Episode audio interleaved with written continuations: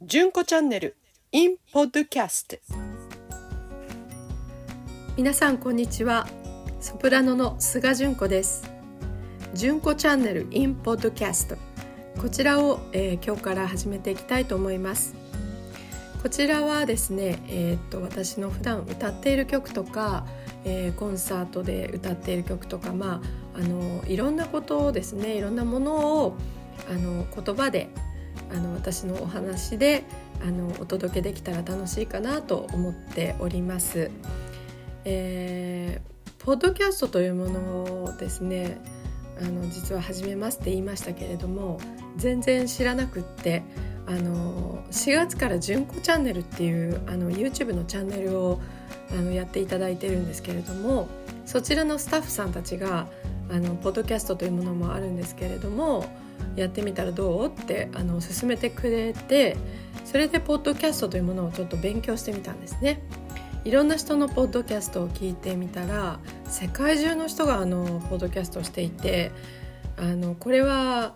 まあ、自分でラジオラジオ番組を作れるというようなものだったんですね。であの私は普段歌を歌っているお仕事をしているんですけれどもあの歌い手の練習のそうですね8割ぐらいはあの自分の声をどのようにあの作るか楽器をどのように鳴らすかということがまあほとんどだと思うんですね。その後にあのその時に歌う曲の練習をしたりその声を使ってどういうふうに表現するかなとかあの詩の内容を理解したり、えー、するんですけれどもですのであの声だけでこれはお話しする声ですけれどもあの人にあの何かを伝えるということに関しては歌うということと同じなのかなとかまたあの新しい発見がね自分の中でも何かあるんじゃないかなっていうことですごく興味を持ったんですね。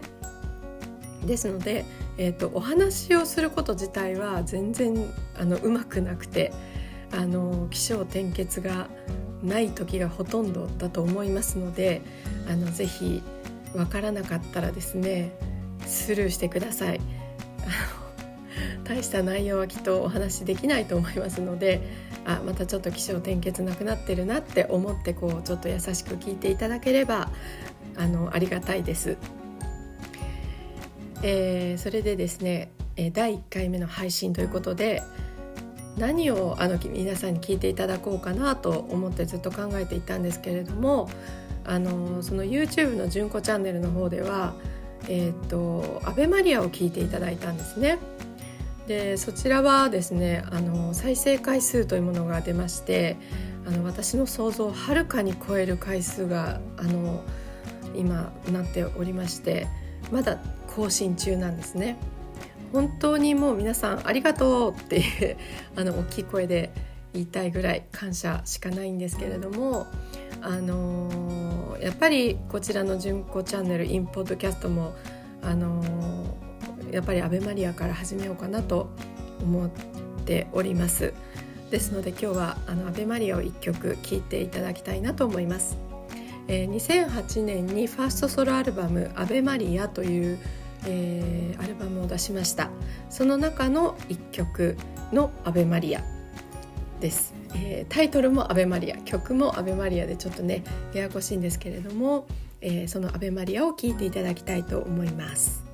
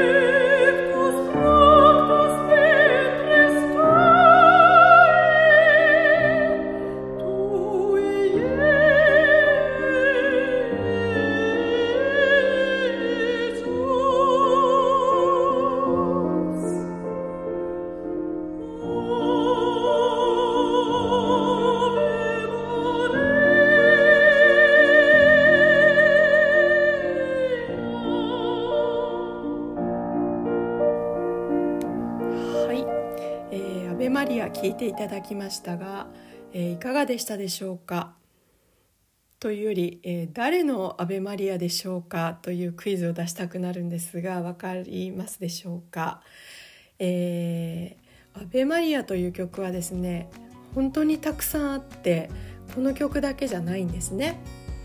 あの先ほど言いました私のアルバムのタイトルも「アベマリア」って言いましたけれどもあの収録曲が実は全部アベマアベマリアなんですよ。あのアベマリアの歌詞というものは割と同じものがたくさんありまして、えー、と一番多いのが、えー、と聖書の中に出てくる、えー、大天使ガブリエルとか、えー、マリアのいとこのエリザベスの言葉があの書いてあるところがあるんですが、えー、それがあのマリアが神の子を宿したお腹に宿したシーンで「マリアおめでとう」って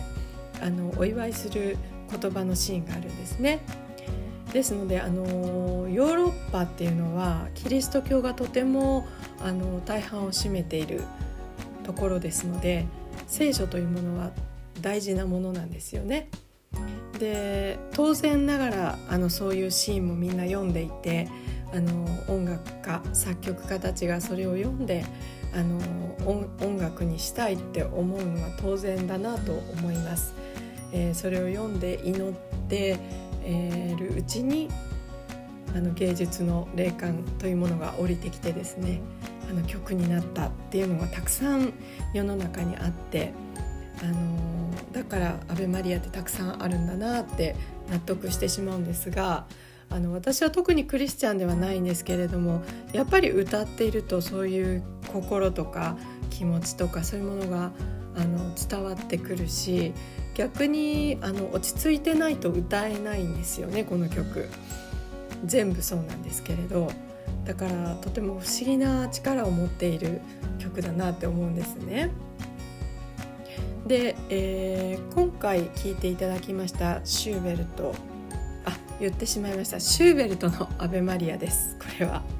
えー、シューベルトの「アベマリア」なんですが、えー、こちらはあのラテン語で歌ってますけれども、えー、本当はドイツ語なんです。でそのドイツ語の歌詞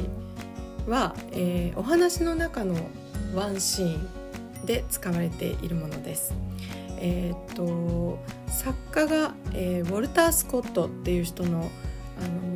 ですけれどもそれにあのシューベルトが曲をつけて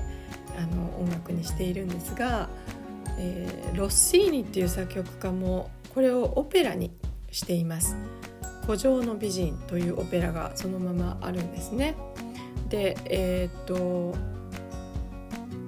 まあ、この「アベマリア」のシーンはお父さんと娘が嵐の時に、えー、と洞窟に逃げ込んで「マリア様どうぞ私たちをお助けください」ってこう祈るシーンなのであの、まあ、祈りのシーンではあるんですけれどもちょっとその教会であの祈るとかそういうニュアンスとはちょっと違うものにはなっています。えー、私は今回ラテン語で歌っているのはえーと、CD を収録する時にあのラテン語で歌っているものがたくさんあったのであのこちらもそれに合わせてラテン語にしてみました、えー、それを今日聞いていただいたんですけれどもね、えー、とても、あのー、やっぱり癒されます。自分の声を聞いて癒されるってことはまずあんまないんですけれども反省点とかこうドキドキすることしかなくてあんまりこう「ああよかった」とかあんまりこう単純に楽しめないところが悲しいんですけれども あのやっぱりいい曲だなって思いますね。で純子チャンネル YouTube の方ではクラリネットと一緒にあの演奏させていただいているんですけれども、えー、クラリネットの音がねまたいいんですよね。あのモーツァルトはクラリネットの音を母さんの声っていうふうに表現しているんですけれども